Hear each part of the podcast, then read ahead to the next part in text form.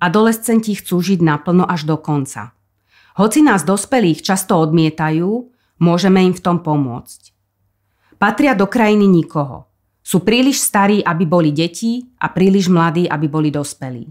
Majú svoje špecifické prejavy správania a to aj vtedy, ak žijú život s ťažkými, život limitujúcimi ochoreniami. Ako vnímajú, že sa blíži ich koniec, chcú žiť na plný plyn. Bojujú s celým svetom, ignorujú nás, rebelujú, chcú byť sami sebou. Keď postupuje a progreduje ich základné ochorenie, pociťujú strach, obavy a smútok. Svoje pocity prejavujú agresivitou a hnevom na vonok a často ich obracajú voči svojim blízkym.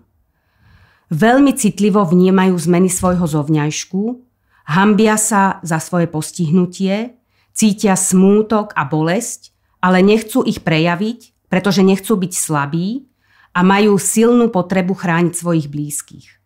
Ako im môžeme pomôcť? Skúsme ich viac počúvať a menej im hovoriť, čo majú robiť. Buďme pri nich. Ustojme ich hnev aj agresivitu.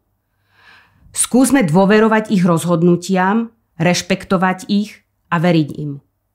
Odmenou nám bude dôvera, blízkosť a pocit, že sme im umožnili žiť zmysluplne až do konca.